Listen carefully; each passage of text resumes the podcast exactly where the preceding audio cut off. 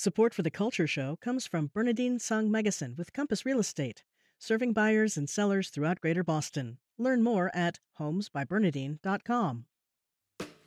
I'm Jared Bowen. This is The Culture Show. Today on our Week in Review, it's the Ghost of Christmas Future haunting Hollywood. Will the double feature that was the actors and writers' strikes take a toll on the film industry in 2024? Then it's the stratospheric rise and fall of actor Jonathan Majors. A conviction on domestic assault charges has brought down the action film A-lister. With Marvel Studios severing ties, is the film industry signaling a zero tolerance policy for criminal behavior? Plus, after a 29 year run, Bryant Gumbel's Real Sports airs its final episode. Is this a final score for hardcore sports journalism? And first time author Cait Corrain gives new meaning to cooking the books. The writer admits to creating fake profiles on Goodreads as a way to boost ratings for her forthcoming book. Finally, with Kwanzaa approaching, we'll look at the origins of a holiday that was conceptualized as a celebration of community and African and African American culture. That's next on The Culture Show. Welcome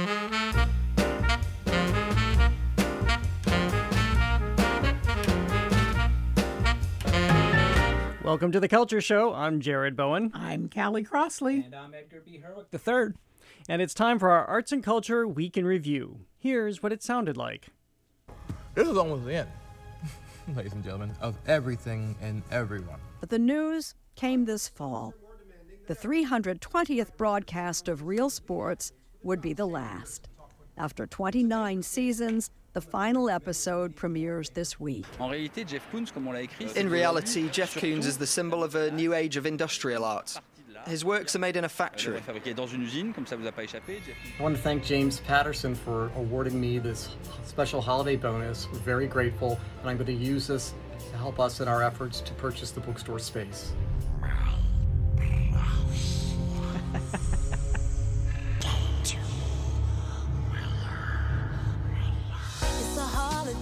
Come on, celebrate and rejoice. It's spreading unity in our families and communities. Because the legacy makes us so strong. Yeah, yeah. So let us come together to celebrate this season of. Well, as you just heard, we'll look at the future of the film industry. Could 2024 be a box office bust? And does the rise and fall of actor Jonathan Majors mean the entertainment industry no longer exempts A-listers from bad behavior? From there, it's the end of an era in sports journalism, with Bryant Gumbel airing his final episode of Real Sports. Then it's strange as fiction. First time author Cait Corrain puts her imagination to work creating fake personas on Goodreads to boost her own ratings. And finally, we look at the origins of Kwanzaa ahead of the upcoming celebration. But first, let's talk about Jonathan Majors' incredible rise and fall. This is an actor who was about to, and we'll talk about why this is very relevant too. Uh, he was about to lead one of the major film franchises, so this is a devastating economic impact to Hollywood. But more importantly, he was convicted on reckless assault and harassment charges in a New York courtroom this week. He'll be sentenced in March, but likely faces just under a year in jail. Uh, and most of Hollywood at this point has cut ties with him. Yeah, and um, he was acquitted on two counts. Um, that that show he that was supposed to show that he acted with intent. So they said one, and one of assault and one of harassment, but it, the effect is the same. Um, people's knowledge of the of the case had all come away with he's an assault and a harasser. Um, of his ex girlfriend, I, have neglected to mention. Yes, uh, Grace Jabbari, who's 30.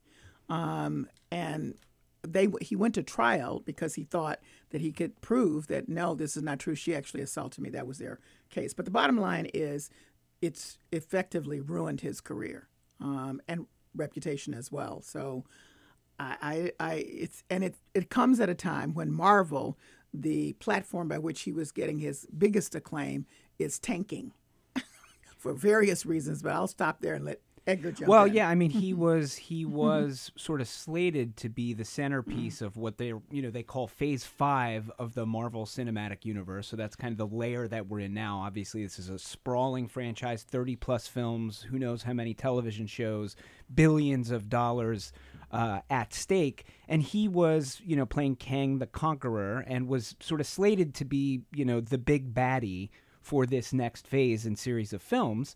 Uh, and yeah, that looks like that is no longer the case. So, you know, questions now about what Marvel's going to do. Well, before we talk about that, too, the, the question we've been wondering, we've seen play out over the last few years is when does somebody get banished from Yeah. Hollywood, essentially? When do they officially cut ties? So there are sort of two juries here. You One, you wait to see what the criminal and or civil juries find in many of these cases of people who have been brought up on assault charges or sexual abuse ch- charges. And then you wait to see what the Hollywood jury has basically decided to do. Have they decided that the charges merit somebody being uh, cast out of a film or not having a film released? And it is tied to economics, and that's why this is hugely significant because it, by ending their ties with Jonathan Majors, and frankly, obviously they didn't have a choice. How could you? Why would anybody want to look at somebody like this who you know this horrible history, uh, especially when you go into some of the details as came out in this trial about what he did to this ex girlfriend?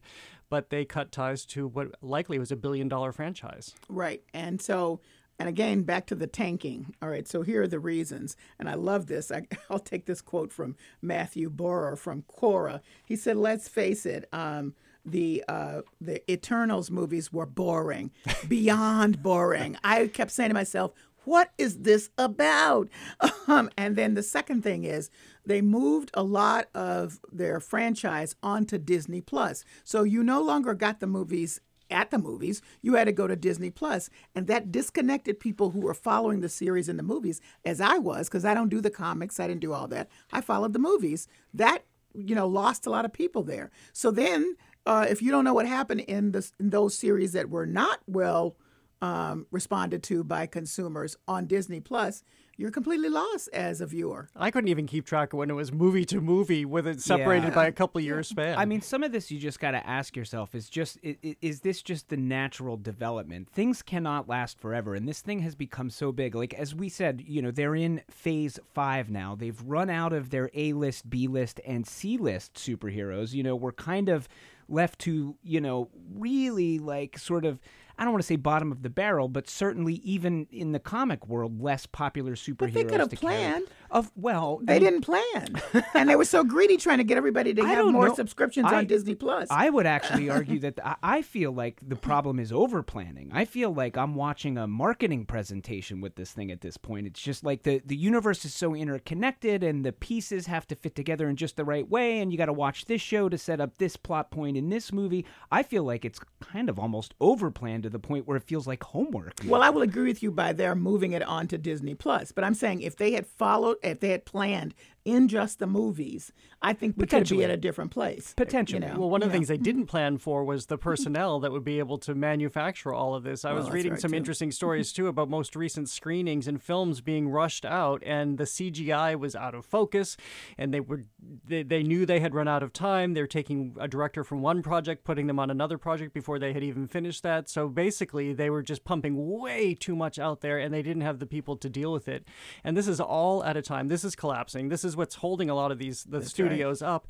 When, as we mentioned, the 2024 box office predictions are not very good, but that's all related to the actors and writers strike because there is there's going to be a huge pause before new material can be run out, and that's going to be felt at the box office in 2024. So back to Jonathan Majors. Now you're at a point where you have to uh, figure out how to replace this guy in the continuum, as because he was going to be a big villain, and build a story around it. And please God, don't hire the people that did the Eternals, you know, um, and then go from there. I mean, the good news is we're in m- multiple multiverses in their universe now. So the, the idea that they can swap an actor out or somebody else, if they believe in the storyline, it's certainly, you know, there's precedent both in the Marvel Cinematic Universe and in, you know, kind of related franchises like DC of having actors switch out. You know, people say it's the character that matters, not the actor. And even when you sort of want to sort of say, no, no, no, it is a different actor, it's some multiverse version of the of the character or the creature that it was, right? So it's solvable. It I think the the, the larger issue is the issue of whether or not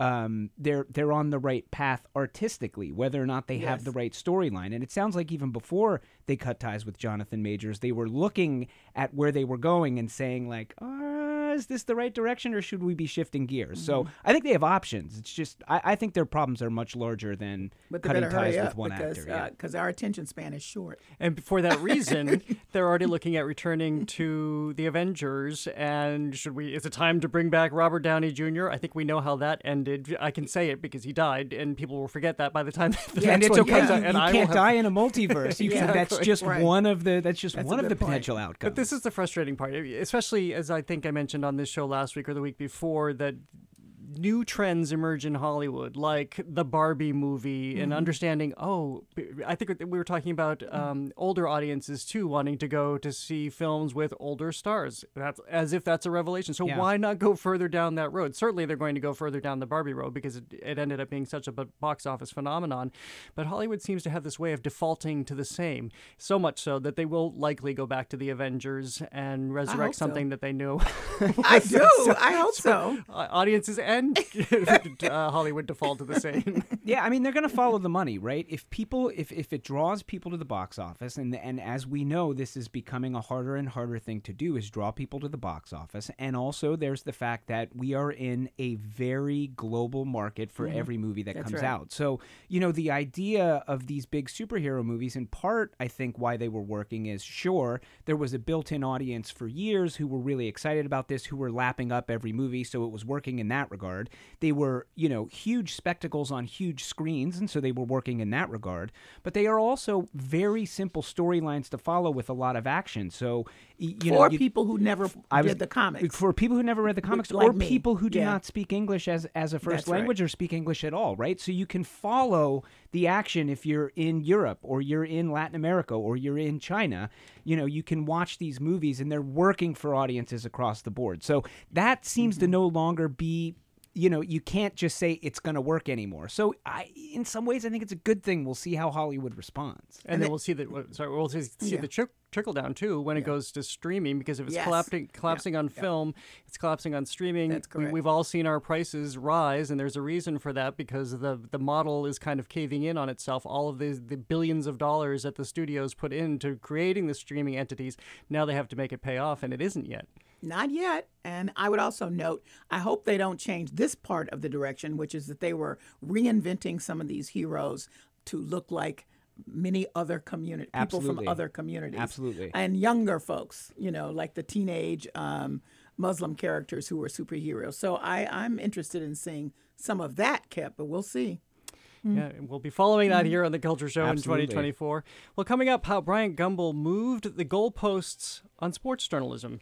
That's next on the Culture Show. Stay with us.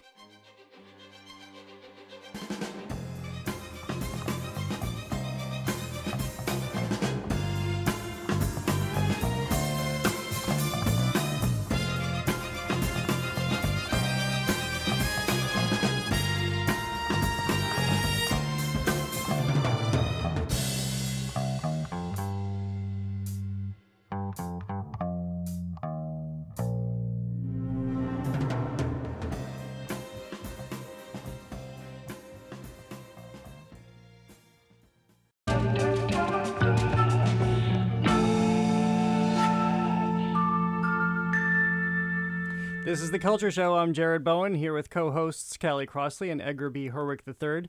If you're just tuning in, it's the Arts and Culture Week in Review, and now it's the end of an era. Bryant Gumbel's Real Sports aired its final episode on HBO this week after a 29-year run. So why don't we begin our conversation with how Bryant Gumbel closed the final episode of Real Sports?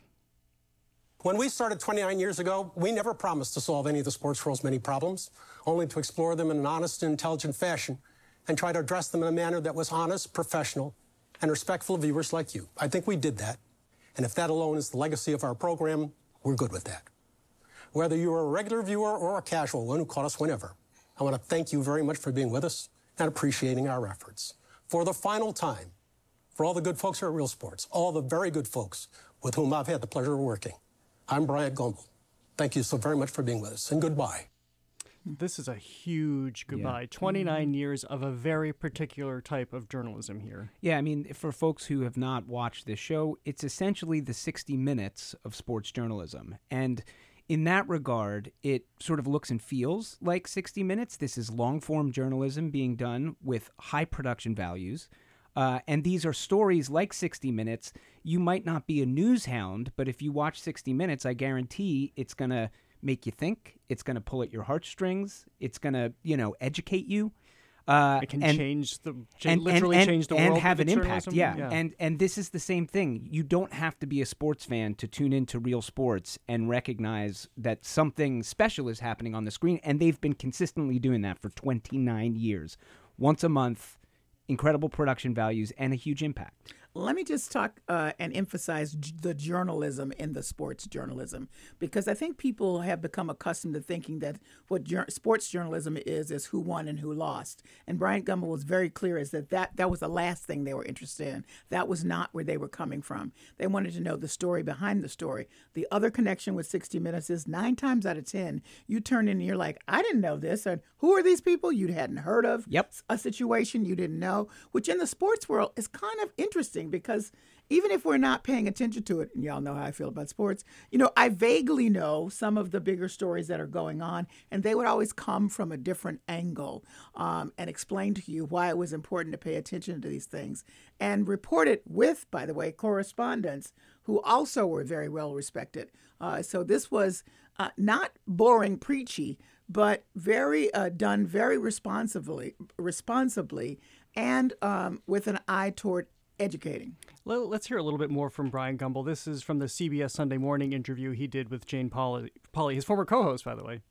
Real sports isn't sports journalism in the usual way, but sports seen through the sometimes critical lens of journalism. We've done a lot of good, thankfully. Um, you know, um, like what? Netting at, at baseball games. I want them to do the right thing and fix this game that I love. People have gotten maimed, hurt uh, by foul balls. Now you go to every baseball game, there's netting all over the place. The extent to which concussions are very much a part of the debate about football is something that we pressed a long time. The other, uh, there are myriad issues over 29 years. Also looking at abuses related to the World Cup in Qatar, uh, IOC corruption. How big has that become? Mm, As you huge. mentioned, concussions, something people still don't want to talk about. Uh, child labor abuses, children being used as jockeys on camels. This was the type of journalism that was happening. And as Bryant Gumbel has talked about, and as we're aware, a lot of quote unquote sports journalism today is considered what you watch on television, not necessarily being mindful of the fact that what you're watching is a partnership with the major football league or the baseball league. So it's not exactly going to be hard hitting when you have to please the, the, the boss being the larger or sports organization at the end of the day. So we don't see as much opportunity for the deep dives and, and the, the again, the world changing coverage that they were offering on this show. And we uh, should always say that uh, coverage of any sort of serious news is expensive. So if you're going to go back to those partnerships, Jared, then you have folks who are looking at the bottom line saying, do we really have to do the thing about the netting? You know, we can do something else and it'll be just as good. That's right. That's right. You know? And and this was sort of a last of its kind. There there had been, you know, even over the course of its 30 years, it spawned um, you know, kind of copiers and competitors, which I think was a good thing, right? But you know, the sports reporters on, on ESPN is no longer around. Um, you know, other HBO shows like Back on the Record with Bob Costas, Bomani Jones had a show, Game Theory. Those are both gone. Outside the Lines, which ESPN has ha- has been doing for years, has been cut back dramatically to essentially like a digital segment and sometimes appearing on other shows. So, you know, it has outlasted these things that it sort of birthed and is now gone as well. So it it's kind of you know it's it's a loss. I just want to point out I, we, you know when i heard that this was going away i i was like let me watch an episode from this season at, at random just to give you a sense of what this show was like. So they have in this hour episode that i watched at random i think it was the may episode of this year they take a serious look at artificial turf and its role in injuries especially at the high school level. Uh, they had a piece about an MMA fighter who was born without legs, overcoming all odds and changing his life. Uh, a look at extreme athletes and former gymnasts finding a niche as Hollywood stunt people. And then a piece about Mansour Bahrami, who's a tennis player born in Iran with French citizenship. He's found, uh, you know, uh, huge fame on the senior circuit, and he's fighting for change in his home country of Iran. that that's one episode, and that's typical of what you would get with this show. I think it's just it was a crown jewel. They've all, they also won 37 sports Emmys and three Peabody Awards. So And it seems that this was about money, by the way. For, for people wondering why it's ended, Bryant Gumbel did say he, he wasn't necessarily willing to go on for years. Yep. Because he's entering his late 70s now. Uh, but it sounded also like he wasn't quite ready to see this. Well, go there's just been this merger or different, so they didn't know what was going to happen. Because 29 is an odd year to go out. You you think he'd wait till 30. Exactly. So I think he was encouraged to that this is not going to work if I stay around. Let's stay on the journalism front for a second as it relates to arts and culture. There was a story this week. Uh, Kind of, tr- not kind of. I find it very troubling. This is sometimes some of the uglier side of the art world. Uh, but there was a journalist, actually not a journalist. Uh, she is an art history professor who sometimes writes for the Brooklyn Rail, which is a publication. I'm being careful here because they're careful about how they describe Yeah. themselves. It's not necessarily journalism, but considering culture through a thoughtful, meditative mindset, kind of journalism, think pieces essentially. But she had written a piece on Jeff Koons, uh, a very famed contemporary artist. He does the balloon dog, if you're not familiar with his work, which uh, gets a lot of attention. He does a lot of big installations like Bouquet of Tulips, which is a piece that he created and was unveiled in Paris a few years ago at the Petit Palais. Uh, he suggested it was meant as a symbol of healing and a remembrance, as the New York Times reported, of victims of terror attacks that had uh, beset France the following the prior year, or a few years prior. Long story short, she was comparing his work to a mural that had been created by Fernand Leger and Charlotte Perriand, and talking about some of the the vi- she was looking at the the comparison with that piece and talking about how that was addressing violence. Long story short, I'm trying to simplify this. Mm-hmm. Jeff Koons wanted to have authority over this piece that another person was writing and ultimately had it and ultimately had the piece killed from Brooklyn Rail. Uh, this is very troubling when you have an independent mind who wants to look at the art world and you have the artists themselves wanting to have full control over how, the messaging in there. I just want to uh, quote her after the the whole piece about the the violence. She said, "I um, um, I really was uh, there." Uh, this is what she wrote. She said. It is a remarkable mix of benevolence and tension in Koons' gesture. This is talking about the bouquet that makes his bouquet as an important artwork. So just so people know, it wasn't a hit job. No, yeah, she you said she was actually elevating. Yeah, it. I think that's know. an important point here Yeah. too. The the objection, i- i- like she she basically has said she was like I it was a compliment. Like Yeah. I was paying the piece a compliment, and they still objected to the way that she was paying the compliment. I mean, I think the they is important. The studio, Jeff Koons' studio. and this is this Yeah. is just like we were talking about with Yeah. the sports thing. It is Yeah. it is the intersection of arts or culture or sports, whatever it is, and big big money. And Jeff Koons, you know, to his credit, um, th- th- that's a big money operation. It's more than just him. He's he is an artist who has you know reached a certain status where there are business interests in mind there, and that is always a tricky thing. And and the boss of this said he was afraid he would get sued by Jeff Koons. He was very frank about it. The But boss of the Brooklyn Brooklyn Rail. of yeah. the Brooklyn Rail. So the the bottom line is Jeff Koons had the ability to squash this. They they blamed it or linked it to a, release that she signed, but the release was really about whether they would have approval over photographs or footage. She didn't have any of that. Um, so they used that really erroneously to say, well, that's a reason for us to say they have, can have uh, uh, put a veto on this on this opinion piece.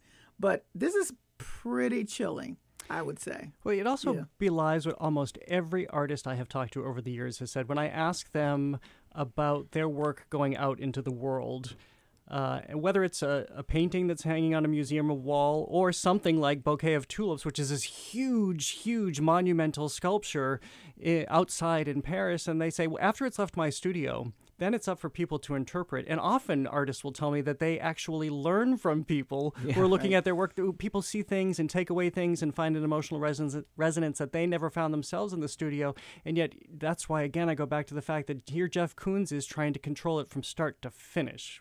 And again, as somebody I love your said word, appropriately, Chilling. that's marketing. That's not, you know, um, that's not an opinion piece. That's marketing. Yeah, and I, I mean it, it's it's especially troubling because this is uh, a professor of art history, as you said, who has expertise specifically in the subject matter that she was writing about. In this case, clearly like had something. I mean, this is how art and the art world works, right? Or People put things to. into the world. People with expertise help interpret that. Mm-hmm. They put an opinion out there. They say that you know this is this is it's troubling. You're right. I mean, that's the only way to put it. And hopefully, other organizations won't capitulate like Brooklyn Rail did. And again, it was nuanced. They were afraid that they were going to be sued, uh, but they were they were in a difficult position. But they didn't necessarily defend her either. They did not. which was also troubling.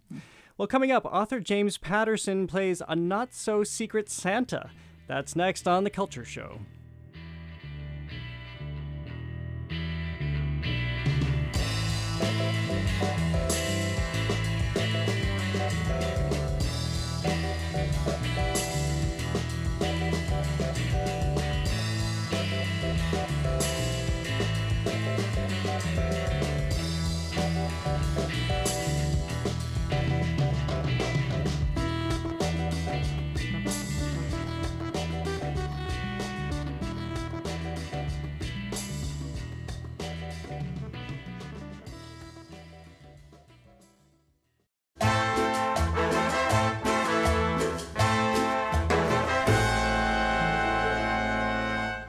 Welcome back to the Culture Show. If you're just tuning in, it's our Arts and Culture Week in Review. An archive of manuscripts and books belonging to J.R.R. Tolkien and C.S. Lewis are among a trove of objects being made available to the public this year.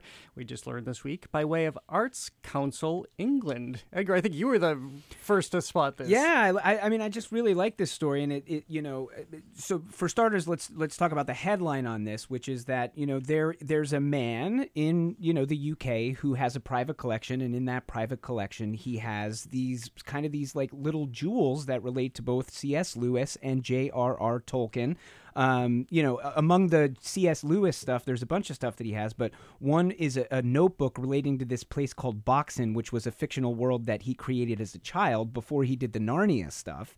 Uh, and then there's a bunch of Tolkien stuff. There's letters between the two of them who were friends. Um, and this is part of a scheme, as they say in the UK. I love the fact that speaking of cultural differences, like in you know we say scheme and it sounds Yeah. nefarious, but in the UK they just mean a plan, right? But they, they they have these two sort of different plans. One is called cultural gifts scheme. The other is called acceptance in lieu, where you can you know sort of like we get a tax break if somebody has a lot of mm-hmm. money and they make a, a you know a cultural contribution. They sort of have a version of that there, or you can settle sort of estate taxes by making private collections available to the public, and that's what happened here. Callie, before we move on to you, Christopher Tolkien, by the way, the literary executor of his father's estate, spoke about what Edgar was just talking about, J.R.R.'s unique relationship with C.S. Lewis in a 1996 documentary. Let's take a listen here. the profound attachment and imaginative intimacy between him and Lewis was, I think, in some ways the, the real core of it. Certainly, it, it was of profound importance to my father, that, that relationship, indeed to both of them. So I think what I should concentrate on was the extraordinary support of mind, of taste that they offered each other.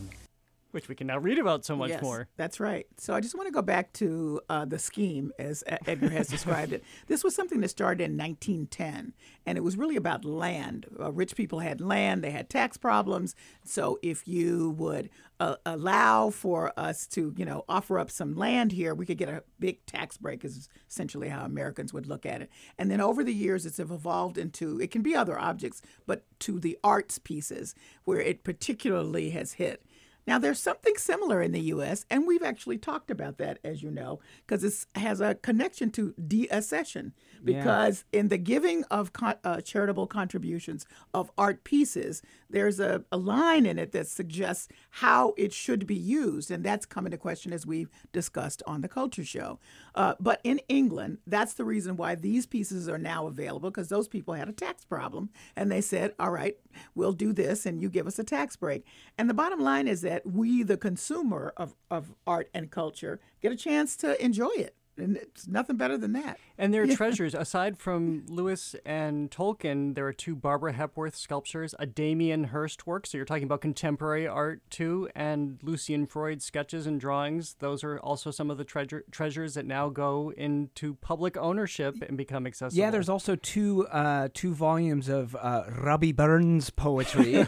uh, one one that has a, a- an inscription uh, that was written from Robert Burns to uh, the the Twelfth Laird of Fintry. Uh, and I love it because he opens it by saying, "It is probable, madam, that this page may be read when the hand that now writes it is moldering in the dust," Mm. That- which is kind of cool and kind of true and kind of creepy, I guess. I now that I say, say it out a loud, little creepy.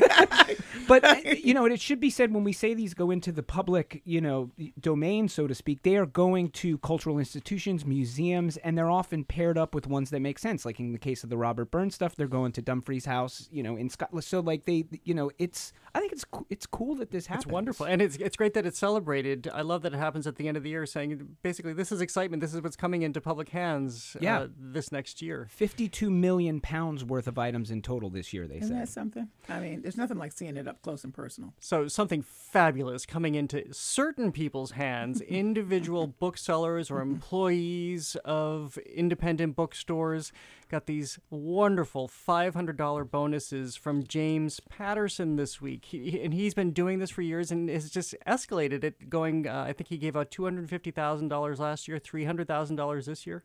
I know it's just wonderful. 600 independent bookstore from around the country, and there are uh, many here in Massachusetts. I'll just note some of my favorites: Brookline, Booksmith, the uh, Harvard Bookstore, the Porter Square Books, and Porter Square Wellesley Books. Um, there are more and more and more. There's a huge list. I like to use it as a place for me to identify bookstores and places that Yeah. I might be Ooh, Oh, that's a good it's my little travel guide. Yeah. So, so, oh, there's a bookstore here because honestly, I never met a bookstore I didn't want to go into. So this is wonderful to keep supporting these independent bookstores. Yeah, I mean it's great, and we, Mm. we you know we've talked here on the Culture Show about you know the the rise in independent booksellers here in Massachusetts, and you know a word I think that gets used a lot, which you know, and sometimes we we don't think that much about it when we say it, but the word is community, and Mhm. so I think the world of of independent booksellers and people who like to go to independent bookstores that is a community, and I love the fact that somebody like James Patterson, who's a very successful person who is you know a part of and relying on that community is recognizing it and giving back i think that's part of the ecosystem you know he said on x or twitter or whatever it's called uh, i've said this before but i can't say it enough booksellers save lives what they do is crucial especially right now and he's I- putting his money where his mouth is I love it, and he has plenty of it to you know put Yeah, out there. I mean, so that's true. So I love it, um, and again, it gives visibility to all these places. I think that's invaluable. That's way more valuable than the five hundred dollars even. And if you want to have hmm. a hand in this, you can nominate your own favorite bookseller or again employee at hmm. an independent bookstore. All you need to do is submit a 250 word essay he reviews or his team reviews, and they do this. I also I love that he assigns his name to this and that it's not anonymous because I think it, it it creates a conversation. People know that he loves books this much, and hopefully others follow in his footsteps. There's such value in doing this. What there's not value in doing is what Cait Corrain did. Unbelievable. This first time novelist used Goodreads. If people don't know what Goodreads is, I use it because it's a great way to chart all of the books that you read. Um, but it's an online forum basically to, again, chart books you read, rate uh, the books that you've read, offer reviews. But she created these by the way this is a story that uh, broke uh, two weeks ago but just really service, surfaced and started causing consternation this week uh, but anyway she created identities so that she could promote her own book but then created identities to take down other authors and not just other authors, other authors of color. Yeah. Which is part of uh, a, a pattern that we're seeing across the country with some deliberate targeting of book censorship and other nasty kinds of things happening to authors of color. So this is just another one. Um, and again, to, to to emphasize that she was a debut author too, so she was trying to take down other debut authors of color, and she gave them a one star review. Here's the thing about Goodreads. That's why I don't use it that much. They don't verify the people that put out the um, the, the critiques of the books, so you don't know who you're dealing with, or you know, to, to a large degree, what their motivations are. And this woman was allowed to get away with it. We should come full circle and say she said she's apologized. She knows it's awful, and she checked into a rehab center because it's some mental health thing. She's saying. Yeah, I mean, it, it- this is this is bad across the board. Like Mm. everything about this story is is is not good. As you said, it's the it's the dark side of the internet to a certain extent, which we are still grappling with all the time. That world of like you want to you know have a community, as I just said, or open things up or give people voice. But you know, people use it for nefarious purposes. I mean, I think the, you know, I, I kind of get on the one hand, you could look at if she was making it to boost her own sales, that's kind of, you know, it's not great, but it's little candy. But the, the taking down of other people as part of it, doesn't make a lot of sense. And then, as you said, she has said she's going into a psychiatric care and rehab facility. I mean, just ugly across the board. And this isn't the first time that this happened. No. We saw Elizabeth Gilbert recently had her upcoming novel that's set in Russia. That was tanked. That's been pushed off. There's That's another the Eat, Pray, Love pe- but author. If people are wondering who she is, go ahead. Uh, and, yeah. and another Mm. author of Everything is Fine had uh, she was just flooded with one star reviews for daring to tell an interracial love story in her novel. And people have complained to Goodreads, which I believe is owned by Amazon. That's correct, yeah. That this is a very, as you were saying, Callie, is a very flawed system and there needs to be more vetting, and they haven't done anything about it yet. And it doesn't look like they're going to, which, you know, I don't think this is a good look for them all the way around. Because, you know, uh, ha, ha, authors themselves will tell people not to go over, not to review on that site because it's not helpful to anybody. All right. So this is our vow on our weekend review. We're going to have everything move up from here. that was that was the dark point. yeah, exactly. Bring in the light. We just had the solstice, so now yes, the light exactly, now the right. light increases. That was our own solstice right there. Uh, let's start talking about Kwanzaa. We get to talk about that, and I love that this is a modern created celebration to bring us together. I know. A lot of people don't know that it was created, that people think that it was, you know, something that came from Africa. Um, uh, Malenga Kawanga, I can never get his name right. Um, a Karenga, uh, he's 82 years old now, activist and professor of Africana Studies out in California, came up with it in 1966 for the sole purpose of having a holiday ceremony that would uplift the cultural aspects of life for African Americans and center sort of pan Africanism. So there are rituals that go with it. There are uh, seven days of principles. When essence, we, everybody talks about the one principle per day, um, and families make homemade gifts. They cannot be purchased. That's part of the whole. It's communal. yeah, yeah. It's part of the whole and thing. kind of and it, it's sort of anti-commercial to It- a certain that's extent, exactly right? right. Yes. Well, let's hear from him. Um, again, this is the activist, author, professor, and creator of Kwanzaa, Dr. Karenga, at the 2008 Kwanzaa celebration presented by the Philadelphia chapter of the Na- National Association of Kawaida Organizations. Kwanzaa marks a profound reorientation of how we understand and assert ourselves in the world. In fact, one of the main reasons I created Kwanzaa was to reaffirm our rootedness in African culture. As I've always said, we had been lifted out of our own culture and history and made a footnote and forgotten casualty in Europe's history and culture. And as Amilcar Cabral said, our liberation struggle was to return to our history and our culture, to speak our own special culture truth, we say in us, and to make our own unique contribution to the forward flow of human history. Mostly it's fun. that felt a little heavy. Yeah, I was gonna say, sounds really fun. so I just want to say that's really fun to have those everyday conversations with your family and friends to light the candle, talk about the specific principle of the day, and at the end, because it's seven days, to have a huge communal feast and uh, just enjoy it. So I want to I want to make that clear. There's a I, yeah, I can recommend it. There's a really good piece I read in the New York Times Magazine this month from uh, Is, Ismail Muhammad, who's a story editor for them, who's telling his own story about being a kid and, and they, they started celebrating Kwanzaa and he wasn't into it when he was a kid because everybody was getting presents, etc. But the, the headline is great, which is yes, Kwanzaa is made up. That's why it's great. And it goes on to say there's something uniquely American, both its wanton borrowing from existing tradition and its naked admission of artificiality. And he talks about Mm-hmm. as an adult really coming to understand Kwanzaa as something very cool and very American and very important. So great piece. Could not recommend it higher. Oh, I lo- I just I just enjoy it, and a lot of people, a lot of African Americans do both, as you all know. I Yeah. do, and I often I used to have a big Kwanzaa party. I may go back to that.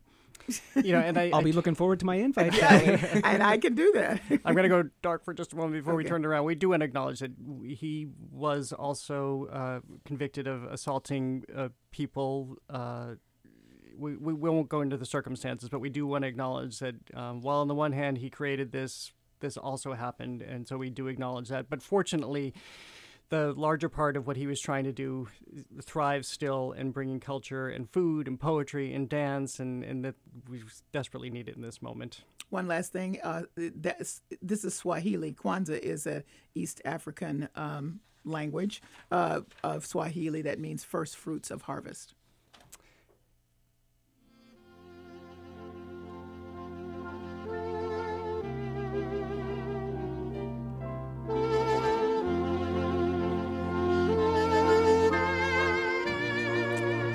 Our little reminder that this is our time to share New Year's resolutions. Although ours are a little bit nuanced, I think. We'll start with the Edgar. I think you have a straight up res- New Year's re- arts and culture resolution for yourself. Do I? no, my, my, my arts and culture uh, New Year's resol- resolution actually is pretty simple. Um, I'm going to try to take a page out of James Patterson's book and do a better job in 2024 of putting my money where my mouth is. You know, we Oh. talk a lot. You know, Mhm. I feel like we talk a lot about the fact that a lot of things have not gotten back to pre-pandemic level, whether that be going to movie theaters, going to shows, etc. Uh, I think as I really take stock, I'm probably still not also up to pre-pandemic level all the time. So I'm going to try to do a better job of getting out there and seeing and watching and attending the things that I want to support. So that's my resolution. Oh, that's it helps, great. especially performing arts. They need it. Theaters are not back. Yeah, they're not. Uh, I have a resolution. I don't do resolutions, so I have a resolution for Netflix.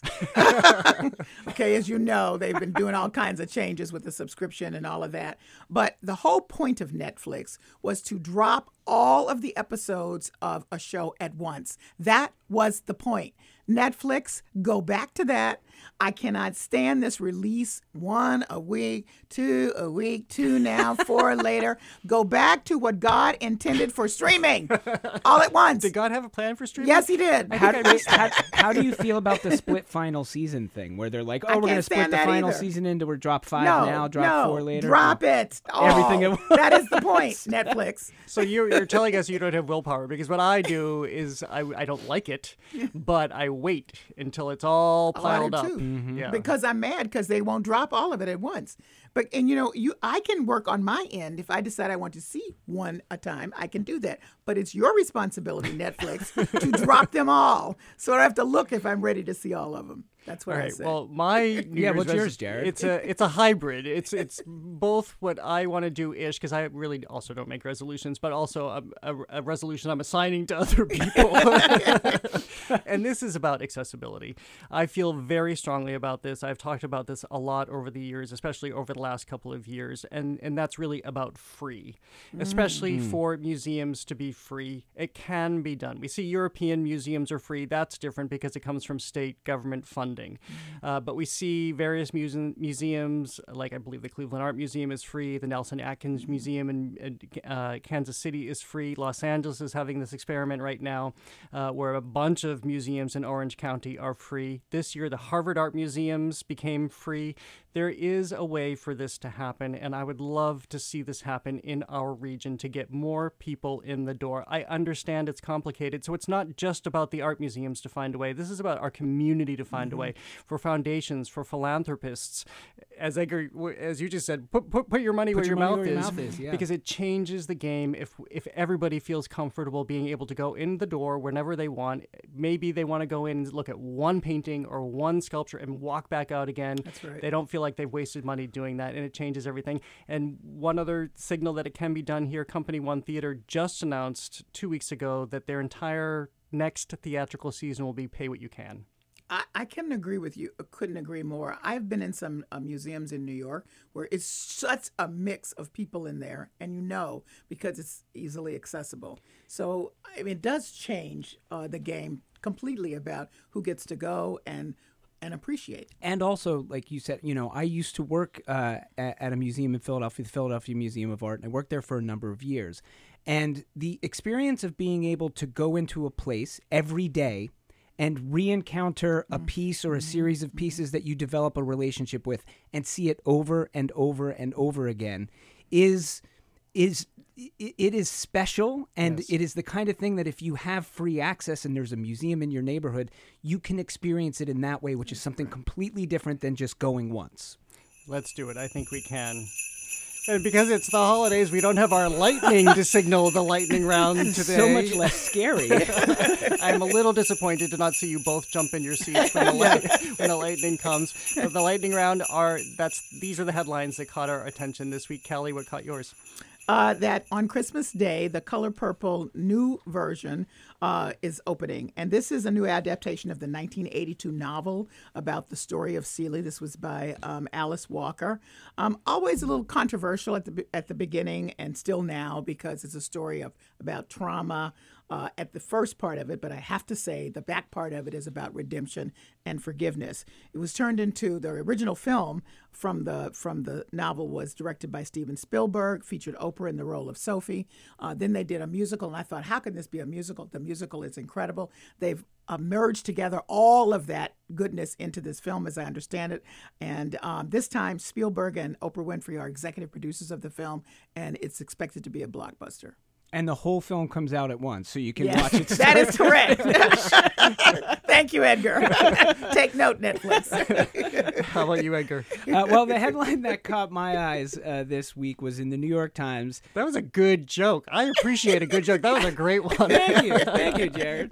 Uh, no, this headline uh, was is or is just how rich were the McAllisters in Home Alone. I love this, and I love this because it they the, the journalists behind this take this very seriously. They really do an analysis. They talk to folks at the Federal Reserve Bank in Chicago. They're looking at real estate records, and they're really kind of coming up with this notion that yes, they are the one percent, but they break this down in lots of different ways. They look at the you know the home and how much it would cost to live in the home. They also go all the way down and say, well, don't forget though, yes, they all went to France, but it was his brother that paid for those flights. but yes, his other brother steals the crystal on the plane, which means he's probably rich because rich people steal more than poor people. I mean, it's like but they were sitting in first class. yeah, exactly. So they, they take it very seriously, but they also touch on some really interesting stuff. And I love a piece like this when somebody takes something, you know, kind of ridiculous, but really treats it with seriousness. It's one of my favorite kinds of pieces. So definitely check that out. I, I really like it. And that was a really nice house they had. Yeah, Yeah, it was it sure really nice house. Yeah. So the one that caught mine is a, a, a holiday gift made by Dick Wolf, actually, of Law Hmm. and Order fame. He is gifting 200 artworks to the Metropolitan Museum of Art, uh, including, and he's not somebody who necessarily collected contemporary art, but he has collected Renaissance and Baroque art, so Botticelli, Artemisia, uh, Van Gogh, and he's gifting these Wow. to the Met Museum. I always for some reason, I find it really fascinating to learn people I wouldn't expect to necessarily be big art collectors. We just learned from Barbra Streisand's biography that she was saving up. She went out on tour so she could That's save up and buy a Modigliani. Elton John is a big modern photography collector. Steve Martin has written a lot about his collection. Uh, Oprah sold uh, Klimt a few years ago, Wow. made $62 million Wow. in selling that. Uh, Leonardo DiCaprio can often be spotted trolling around the art fairs. So, um, so I tried to. I was because I was very curious about other people. I was looking at people who aren't just buying it for the investment value, but they're actually people who want to live with art. So that's the one that caught my eye this week, and he's doing such a great thing with it, putting it into the public realm. There That's it is again. wonderful. Yeah. It really is. Mm. Well, that is it for the Culture Show. We are taking a holiday hiatus. We're back on January 2nd with director Igor Golyak on his latest production, and it's an Anglophile's paradise on that show. We'll get a preview of Masterpiece's new season, plus the latest series hitting Acorn and BritBox. While we're on holiday, catch up on all things art and culture by way of our podcasts, which you can find on Apple, Spotify, wherever you get your podca- podcasts. Callie, before we go, want to tell folks what we're listening to right now? I think it's a song that you wanted us to go out on. I don't think I hear it, but we're about to. yes, uh, this is a Dimitri side and a and a bunch of other artists, and it's called Jingle Jangle. I just love it. You can hear it emanating from Callie's office throughout the holiday season. Yes, especially if you arrive in the office really early, which many of us do, and Callie does, you hear it blasting. Yeah. She doesn't think anybody else is there. What's coming up on Under Under the Radar? Um, you'll get one more chance to hear Mike Wilkins' fabulous, uh, quirky songs uh, on repeat, and then after that, we're into the new year with new stuff to be continued. And Edgar, what do you have coming up on the Curiosity Desk? If you check out uh, the uh, Instagram feeds for GBH News or the Culture Show, uh, let me ask you to this. If I say this, uh, you know, Dasher, Dancer, Prancer, Vixen, Comet, Cupid, Donner, and Blitzen. That Yeah. wasn't their original name. we get into it. and that's all we're about to learn. You can also check out our YouTube page for a, a sit down I just did with the artist Salman Toor, who has a fabulous exhibition at the Rose Art Museum at Brandeis University right now. Uh, he is a Pakistani artist who came to the U.S. and has felt the freedom to discuss being gay and being out and to pick those stories on uh, the canvas, as you'll see as we walk through that. This so reminds me, this listening Yeah. to this music of being early at work. I'm sorry, Callie, that's my association. Now. well, the Culture Show crew is Brian Bell, Max Chow, Gillette, Kate Dellis, Molly McCall, and Chelsea Mers. I'm Jared Bowen. Have a great holiday, everyone. Merry Christmas. Happy New Year. We can't wait to see you all on January 2nd.